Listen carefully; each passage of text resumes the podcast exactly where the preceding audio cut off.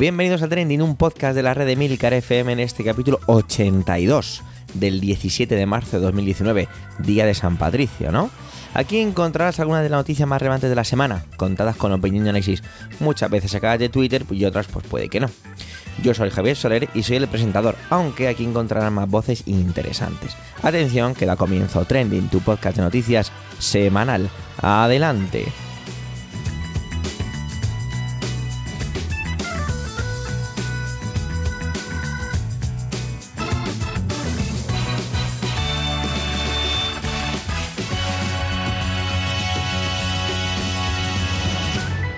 Bueno, vaya semanita, ¿no? Bueno, aquel título, aquel programa, ¿no? Que se llamaba así, era un título, la verdad es que muy acertado. Y es que ha tenido de todo. Y cuando decimos de todo, pues es que es de todo. ¿eh? Cosas horribles, cosas menos horribles, pero bueno. Para no demorarnos demasiado, vamos a ir directamente a por ello, ¿vale? Y es que Antonio ha decidido abordar el tema de la Constitución catalana. Justo venimos de que ayer sábado fue esa gran manifestación en Madrid sobre el independentismo. Bueno, vamos a ver de qué va todo esto, ya que ayer Twitter con todo lo de la manifestación, estaba casi, casi literalmente echando humo. Bueno, pues adelante Antonio.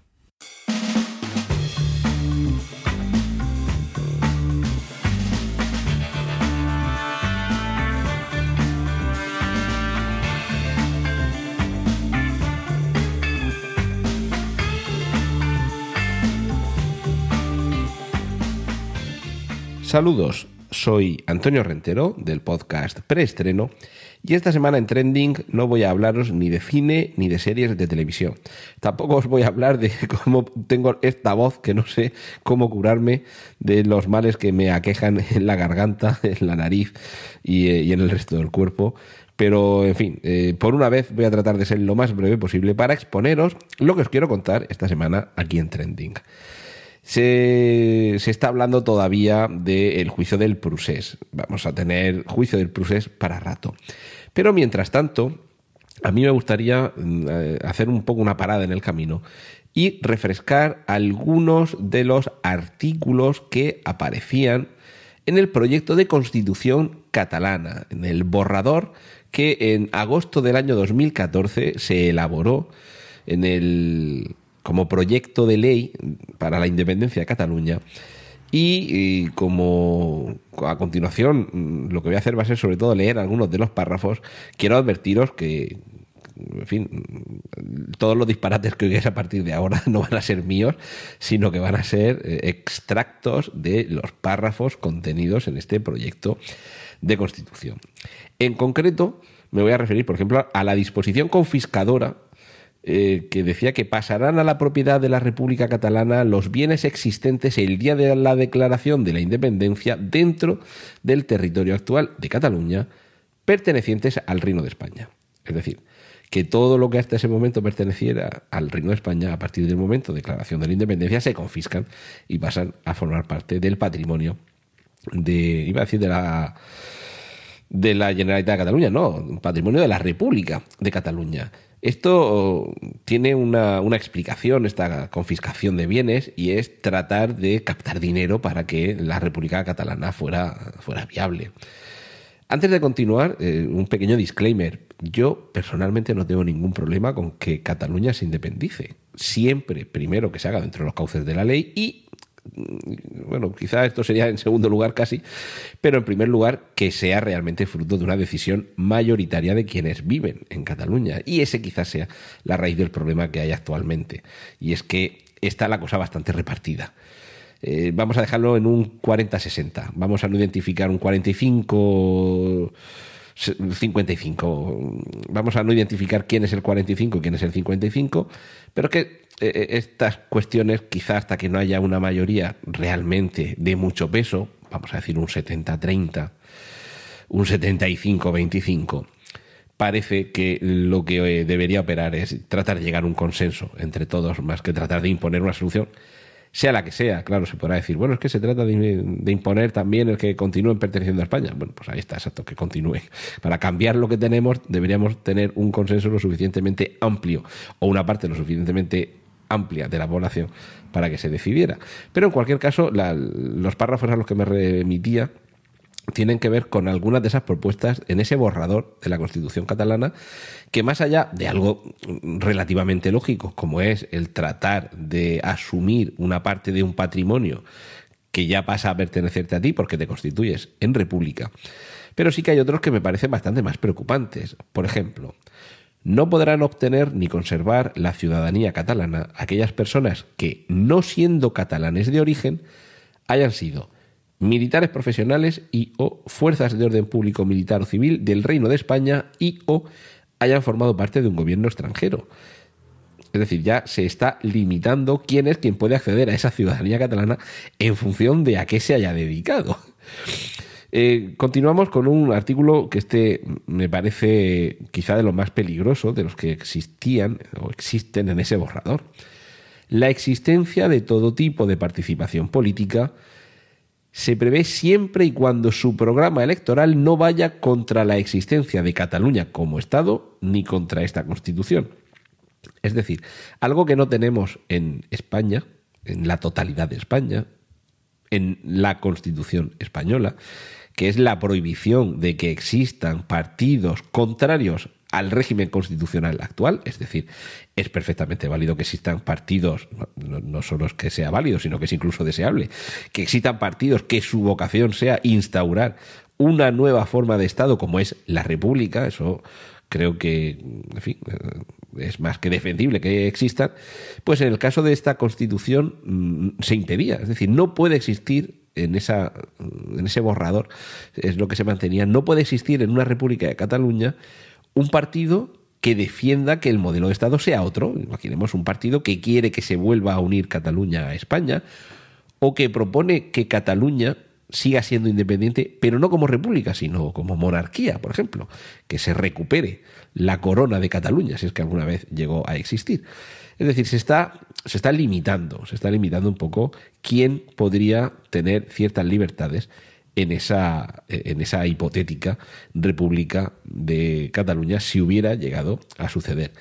Y realmente son, fin, estos son los, los párrafos que, que, más me, me, parecían destacables dentro de ese, más allá de, de esa disposición confiscadora que, que, me remitía al principio, pero me parecían los párrafos más destacables en cuanto a la limitación que suponen de la libertad. Y este último, quizá, como digo, era el que me parecía más, más peligroso. Que alguien esté pensando en instaurar una república en un territorio, forme parte de España o forme parte de donde sea, y que lo primero que haga es asegurarse de que sea ilegal el que existan partidos que se opongan a, la existencia de ese territorio, pues es empezar prohibiendo la libertad de que cada uno pueda pensar qué tipo de Estado quiere, quiere tener. Es decir, que partíamos de la base de que en ese borrador ya comenzábamos recortando libertades. De momento, como digo, es solamente un borrador. No parece que esto vaya a tener más trascendencia y esperemos que afortunadamente no llegue a, tener una, una traslación al mundo real. No lo de la Constitución de Cataluña. Como digo, por mí no hay ningún problema en que se independicen siempre que se haga con arreglo a la normativa existente, que se haga de común acuerdo y sobre todo y principalmente que haya una mayoría suficiente en Cataluña o en, o en Murcia que quisieran ser independientes. Pero en cualquiera de los casos, si todo eso se llevara a cabo, me parece muy peligroso que en el borrador de constitución de ese territorio nuevo empecemos recortando y limitando una libertad tan básica de alguien como es el modelo de Estado que quiere que exista. Es una libertad que hasta ahora están gozando todos los que fundan un partido en España. Otra cosa es que consigan convencer a tantos electores para que apoyen su, su intención y que se refrenden las urnas, pero la libertad de hacerlo la tienen. Si empezamos recortando esa serie de libertades, pues realmente me parece que más que hacia una república en Cataluña, lo que se iba era hacia una dictadura. Y nada más, espero que sigáis disfrutando del contenido del resto de mis compañeros aquí en Trending. Un saludo de Antonio Rentero. Don Manuel, mi amigo, maestro y mentor, trae esta semana dolor y tristeza. La actualidad manda y las cosas son así. ¿Qué le vamos a hacer? Lo que ha ocurrido en Nueva Zelanda, pues la verdad es que no, no es que nos haga recordar, porque no creo que nadie lo olvide, pero nos hace, nos golpea otra vez, nos da una bofetada otra vez sobre todo este terrorismo o esta locura disfrazada de terrorismo o, terrorismo disfrazado de locura, no sé muy bien cómo definirlo. Así que adelante Manuel.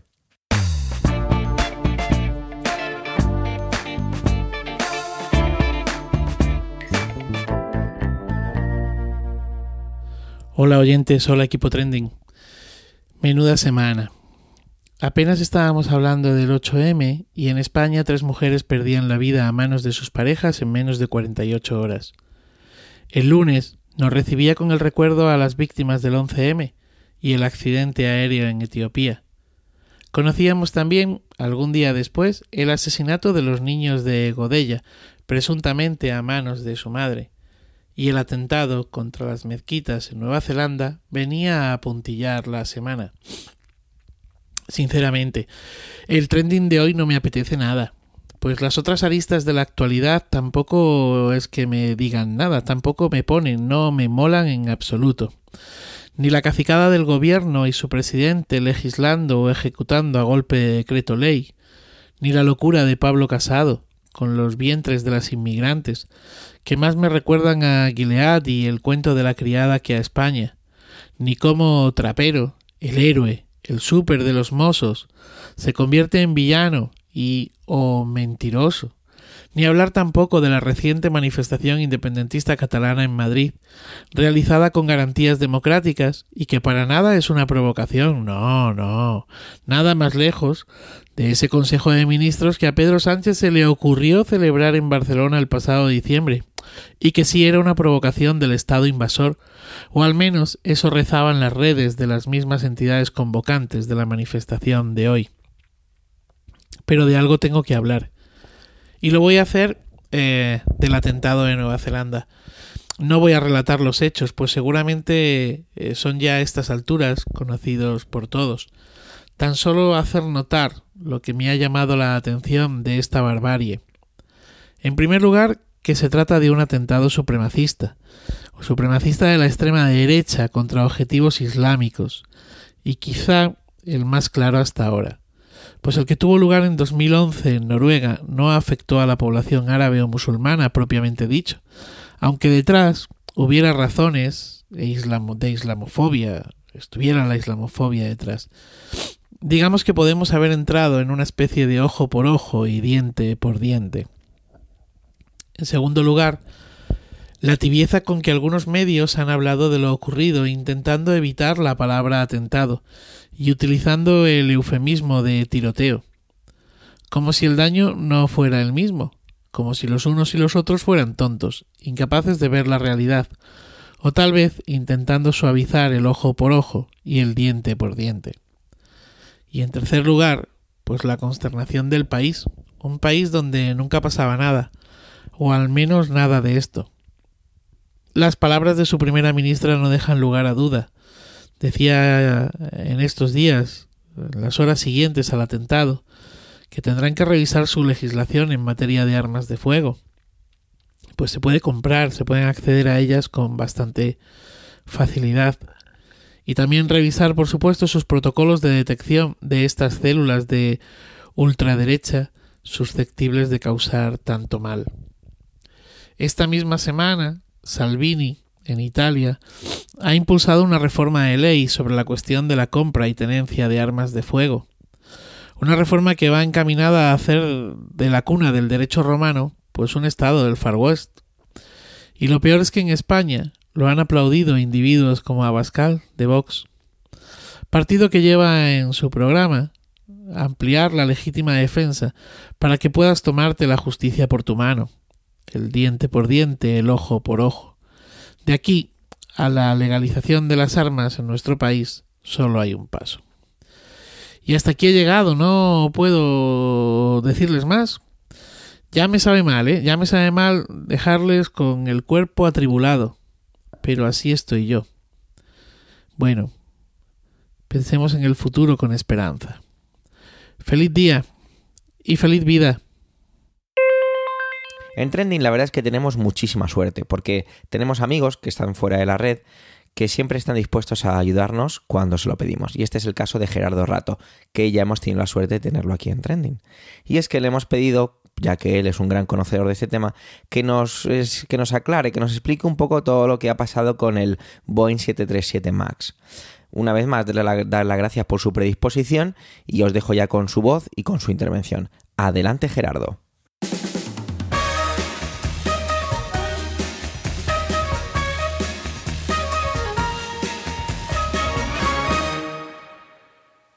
Hola a todos, soy Gerardo Rato, podcaster en pausa de la estación Cajer 7.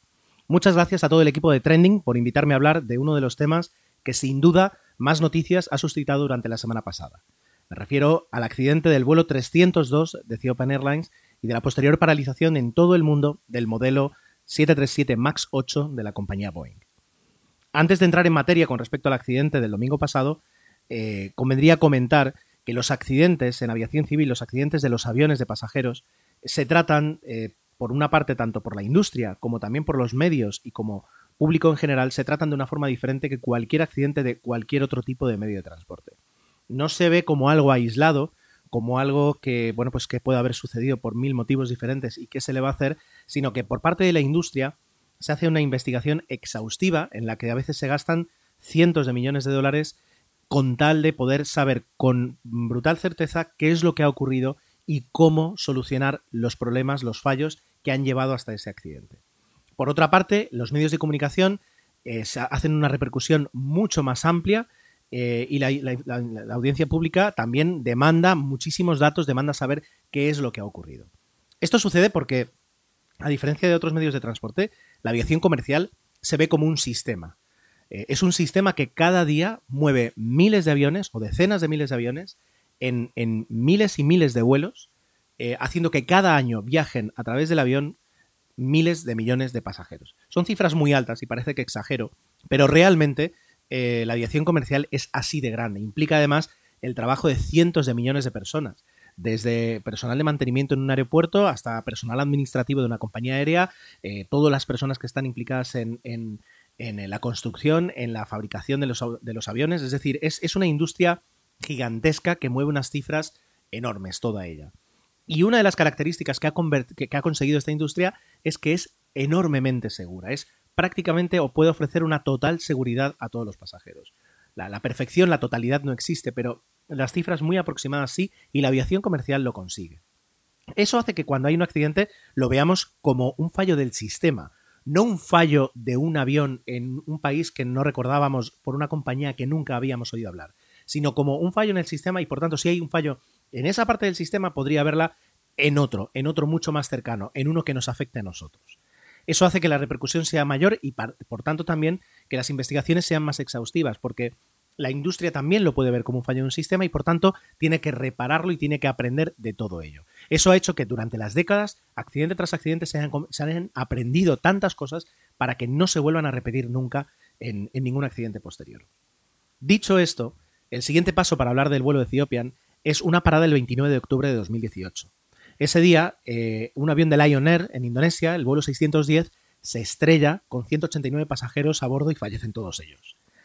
Hay algunas similitudes. La más eh, importante es que tanto el avión de Lion Air como el avión de Ethiopian Airlines eran el mismo modelo, que es un Boeing 737 MAX 8.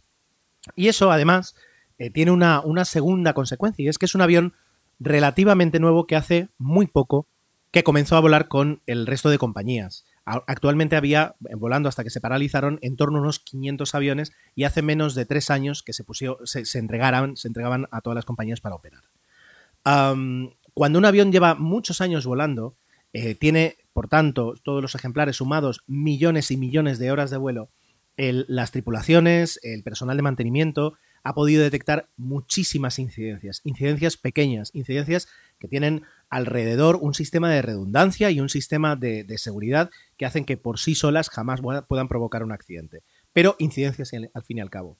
Todo eso siempre se reporta al fabricante, el fabricante entiende qué es lo que ha ocurrido y eh, puede hacer avisos al resto de usuarios e incluso mejorar, incluso mejorar para, posteriores fabricaciones, resolviendo pequeños, esas pequeñas incidencias.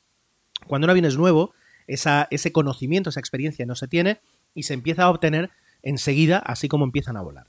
El hecho de que un avión relativamente nuevo, bastante nuevo, haya tenido un accidente y luego el posterior de Ethiopian Airlines la semana pasada, de repente hace sonar todas las alarmas porque podría deberse a un problema de diseño, un problema que no ha sido detectado todavía o que se debía desde luego haber detectado antes del lanzamiento del avión. Aunque el avión está certificado por diferentes instancias certificadoras, autoridades europeas, eh, americanas, eh, chinas, que en su momento revisaron todas las características del avión y dijeron que el avión era seguro. Pero enseguida vamos ahí. En, el accidente de Lion Air, efectivamente, eh, mueren todos los ocupantes, no se sabe muy bien qué ha pasado, pero enseguida, incluso antes de obtener las cajas negras, hay algunas lecturas, porque el avión está constantemente enviando datos a diferentes, a diferentes eh, sitios, y se ven unas lecturas muy extrañas. Eso unido a que el comandante había solicitado y había informado a la torre de que tenía problemas para controlar el cabeceo del avión. El cabeceo es el hecho de que el morro suba o baje de forma controlada. Pues eh, eso, al, al, cabo de unas pocas semanas, llevó a la conclusión de que podría haber un sistema automático implementado en este nuevo avión que no estuviera funcionando correctamente. Un sistema que además Boeing lo había considerado tan insignificante y tan eh, poco importante que no estaba incluido por defecto en las formaciones que se daban a los, eh, a los uh, pilotos, a los nuevos pilotos de este modelo. Y automáticamente la agencia, la Administración de Aviación Civil de Estados Unidos, la FAA, emite una nota en la cual se explica qué es lo que sucede con ese sistema, cómo funciona y cómo desactivarlo. Y ese documento se eh, reparte entre todos los pilotos del avión para que no vuelva a suceder. Mientras tanto, la, investigación continúa porque no se sabe qué es lo que había ocurrido. En el, en el vuelo de Ethiopian Airlines 302 no se sabe qué ha ocurrido. De hecho, a finales de semana, en torno al jueves, las cajas negras, que son las dos, los dos dispositivos que graban, por una parte, las voces de cabina, hay micrófonos en la cabina y graban todo lo que se habla, y por otra parte, todos los parámetros de vuelo, en qué posición están los interruptores, las palancas, los, los indicadores, los sensores, eh, esas dos cajas negras se enviaron a Francia para que pudieran ser correctamente, eh, digamos, eh, abierta, abiertas, descargar esos, esos datos y poder reproducirlos de forma segura. No se sabe todavía, es decir, si se ha hecho no se ha hecho público ningún dato relativo a lo, que aportan las cajas negras. Sin embargo, otra vez, con los datos que ya se proveen y que ya el avión emitía en tiempo real, más en las comunicaciones que hubo con la torre, se apreciaban algunas similitudes entre el accidente de Lion Air y el accidente de Ethiopian Airlines. Bueno, eso fue suficiente para que muchas eh, autoridades alrededor del mundo de aviación civil ordenaran una paralización del avión y dijeran que pues literalmente no puede volar hasta que no se tengan más datos. ¿Qué datos? Pues no se sabe. ¿Y, en base a qué? O, perdón, esa expresión es correcta. O, con base a, qué datos o a qué certezas se ha ordenado la paralización, tampoco se sabe.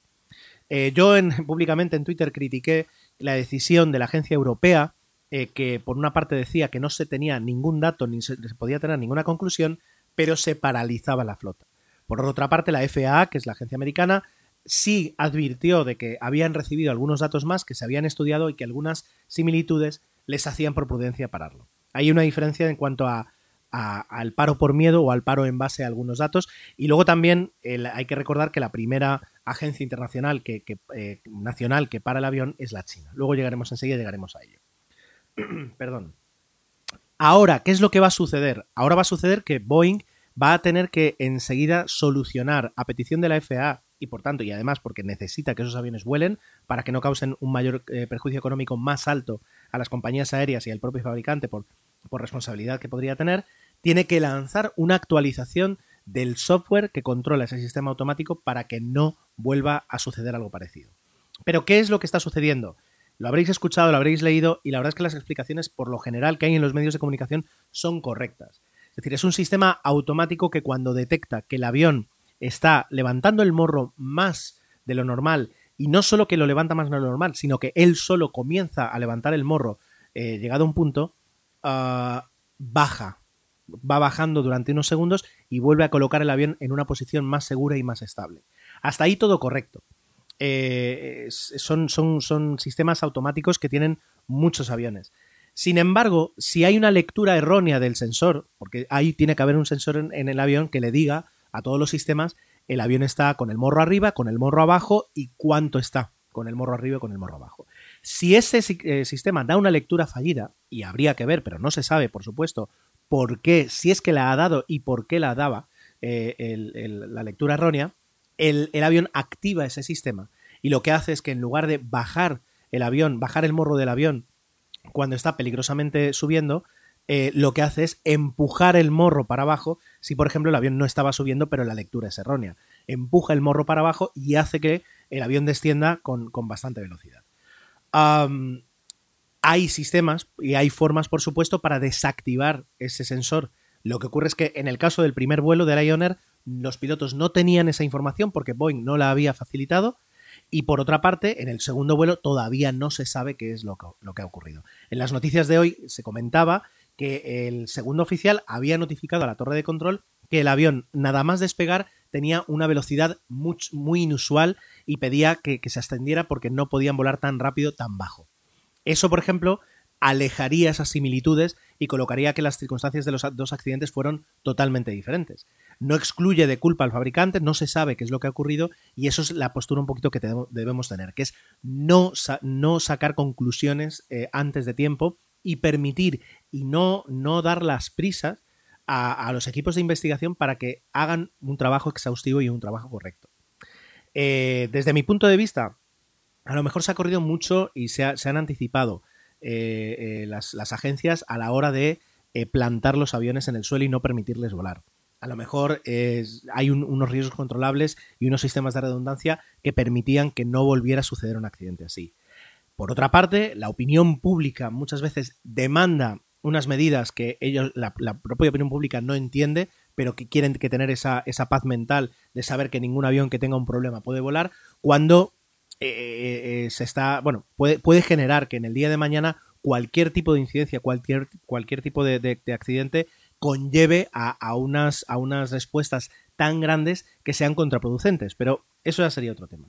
Y luego también no podemos obviar, y en las noticias, en algunas noticias que he leído, no se ha obviado, que hay unas tensiones políticas y económicas al respecto. Por supuesto, Boeing no quería dejar el avión en tierra por, las pérdidas para, las aerolíneas y las pérdidas para el propio fabricante y la responsabilidad que podría tener.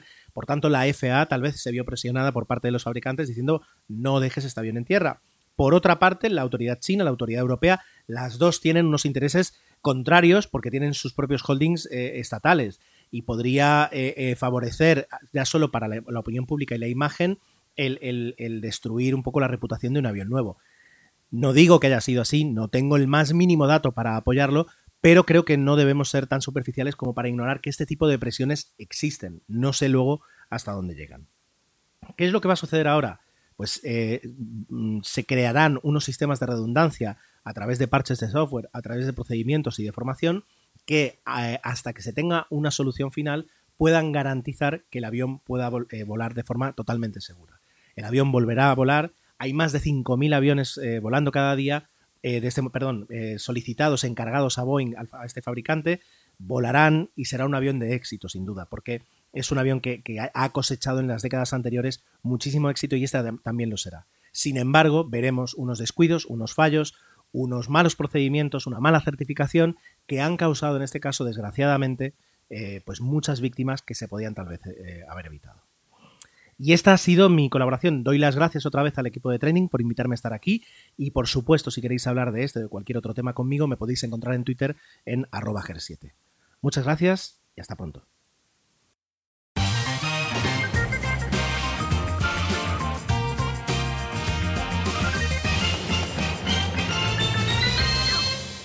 La verdad es que quizá debería ser un poco más trending de lo que es, o quizá al ser tan trending eh, se ha desgastado un poco, ¿no? Y es que hablo un poco, hablo del Brexit, ¿vale? La burocracia y los intereses económicos ya se están topando con un enemigo que pocas veces le puedes hacer frente y que va, va a acabar derrotándote, y es el tiempo. Y es que el tiempo del Brexit se está acabando. Vamos a ir poniendo un poco fechas en todo esto, ¿vale? Según el calendario, el 29 de este mes, estamos a día 17 de marzo cuando se graba este podcast, el 29 de este mes. Quedan 12 días para que se consuma, según el, artículo 50 del Tratado de la Unión Europea que se encarga de gestionar y coordinar todo este proceso, la salida del Reino Unido de la Unión Europea. Pero las cosas siguen bastante mal. en algunos casos muy paradas y en otros casos queriendo acelerar. Es un poco una contradicción, pero vamos a ver si lo podemos esclarecer. De hecho, por eso decía que algunas intentando acelerar, pero frenadas. Porque este martes 12 eh, se volvió a rechazar una propuesta en el Parlamento británico de nuestra ya entrañable y amiga Theresa May. Ahora, lo que parece más importante para, los, para un sector de los británicos es intentar conseguir más tiempo.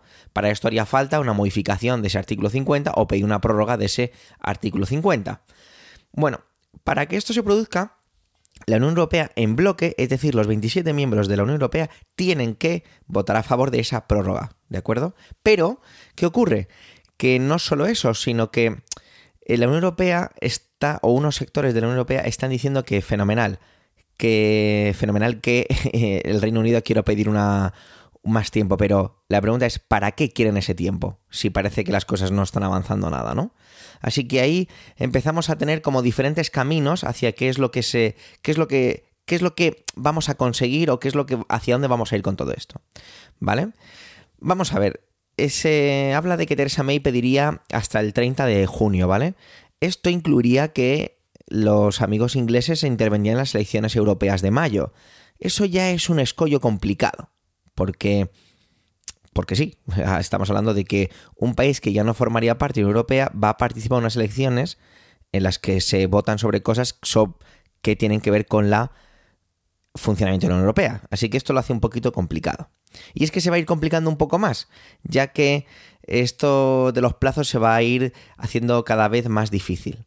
Hemos visto ya muchas caras de Theresa May, ¿no? En la Unión Europea la veíamos, hombre, no cómplice en ocasiones, pero sí defendiendo sus intereses, pero siendo un poco consciente de lo que pedía, ¿no? Y una actitud, pues muy política con los diferentes dirigentes de la Unión Europea. Sin embargo, nada más pisar su tierra, Reino Unido, la cosa siempre se daba la vuelta y así incluso llegó a culpar a Europa de todo esto. Es cierto que no tiene un papel sencillo, yo la he defendido en algunas ocasiones en mis intervenciones en Trending, porque se enfrenta a una situación un poco complicada, ¿vale? Otra de las situaciones que vamos a encontrar aquí y a la que Teresa May, yo no sé si está especialmente de acuerdo con esta, pero porque se habla de ese rumor, que yo creo que ya no es tan rumor, sobre esa segunda consulta a la ciudadanía sobre la salida o no del Reino Unido de la Unión Europea. Bueno, eh, parece que esto no es tan tan tan tan sencillo de que se pudiera realizar, ¿vale? Ya que habla que los expertos dicen que para algo así se necesitaría el mínimo, atención, 22 semanas, y he dicho mínimo, para campaña, todo lo que tiene que ver con la forma y con el fondo. Y es que uno de los grandes escollos o problemas que podemos encontrar es justamente el fondo. Y es que habría muchas, eh, digamos, expertos en todo esto, donde lo, muy, lo más importante sería exactamente qué y cómo se le pregunta a la ciudadanía acerca del Brexit. Algo que a mí me parecería como muy sencillo, ¿no? Muy, muy simplificado. ¿Quiere usted que Reino Unido siga la Unión Europea? Sí o no. Pero parece ser que eso no es tan sencillo. Bueno, no sé, desconozco. La verdad es que no entiendo y he estado buscando un poco por qué esto es un problema. Pero bueno, sin duda esto parece un, un castillo en naipes y viene un vendaval eh, y, la verdad es que es todo como muy delicado y muy frágil. Frágil era la palabra que estaba buscando. Y lo que es peor es que nadie nos garantiza o parece que las encuestas, bueno, no es que no tampoco se ha trabajado sobre encuestas, he leído en varios medios, sobre todo he utilizado un artículo de la BBC, sino que los el rumor, vamos a, volver, vamos a volver a utilizar esta palabra, el rumor de, de la calle, de los despachos, de, de la, de la política, nadie está muy seguro de que una segunda consulta diera un sí, una mayoría completa, así a quedarse. Entonces, esto es un poco complicado. Sí que es cierto que hay como movimientos, en el caso de los laboristas, con Corbyn a la cabeza, que sí que querían eh, dejar claro que apoyarían o ayudarían un compromiso en un Brexit conservador, pero, pero un poco mejor o con algunas acepciones, como ellos calificaron ese desastroso eh, propuesta de salida, para poder avanzar. Bueno, oye, parece que en algunos casos hay algunos movimientos, ¿no? Otros prefieren centrarse en esa, esa, ampliación del plazo, pero desde un punto de vista para conseguir que el fondo fuera lo que hemos dicho hace un momento, el conseguir otra votación. Sin duda todo esto es un poco complicado, ¿no? Y la verdad es que en algunos casos puede ser hasta cómico y pone en evidencia la incapacidad de sacar adelante, adelante perdón, algo que directamente ellos votaron. Pero tirando de estereotipos y usando un poco el humor negro y el carácter británico, espero que lo entendáis así, no quiero hacer con esto una ofensa a nadie, y es que los británicos siempre se han considerado corsarios, que no deja de ser un pirata nada más que cambiando una bandera. Vamos a tener que seguir atentos a todo esto, porque esto va a culminar y hay muchos intereses detrás de esto. Y como no, como siempre suelo llegar en mis conclusiones en este tipo de cosas e intervenciones, son intereses puramente económicos. Para muchos es necesario justificar esta ampliación, pero lo que vamos a ver es si esa ampliación al producirse, ¿qué es lo que ocurre en Europa con aquello? Porque todo esto del Brexit está demostrando que la política a veces se queda totalmente enquilosada, con trajes muy gastados y palabras enormemente vacías. Bueno, vamos a ver, estamos a 17 de marzo. Vamos a ver si antes del 20 de marzo, que es el plazo máximo para la modificación de ese artículo 50, finalmente se produce. ¿Se la concederamos? ¿Se la concederemos? ¿Qué va a ocurrir con el Brexit? Bueno, pues aquí en Trending lo seguiremos contando, queridos oyentes. Y con esto hemos llegado al final de este 82 capítulo de Trending. Gracias por el tiempo que habéis dedicado a escucharnos. Tenéis los medios de contacto y toda la información y enlaces de este episodio en emilcar.fm barra trending, donde tenéis los demás podcasts de la red, allí en emilcar.fm. Bueno, si os gusta Trending, pues la verdad es que estaría genial que nos recomendarais, que debatierais nuestras intervenciones, que nos dejarais comentarios, como por ejemplo me han llegado algunos comentarios en Twitter de manera privada, cosa que agradezco un montón. Y si tras todo lo anterior nos dejáis pues algún tipo de, de ranking de estrellas, de puntos en vuestras aplicaciones que utilicéis para escuchar podcast, pues oye, eso siempre está fenomenal y hace crecer nuestros egos. Pues nada, con esto un saludo y hasta la semana que viene.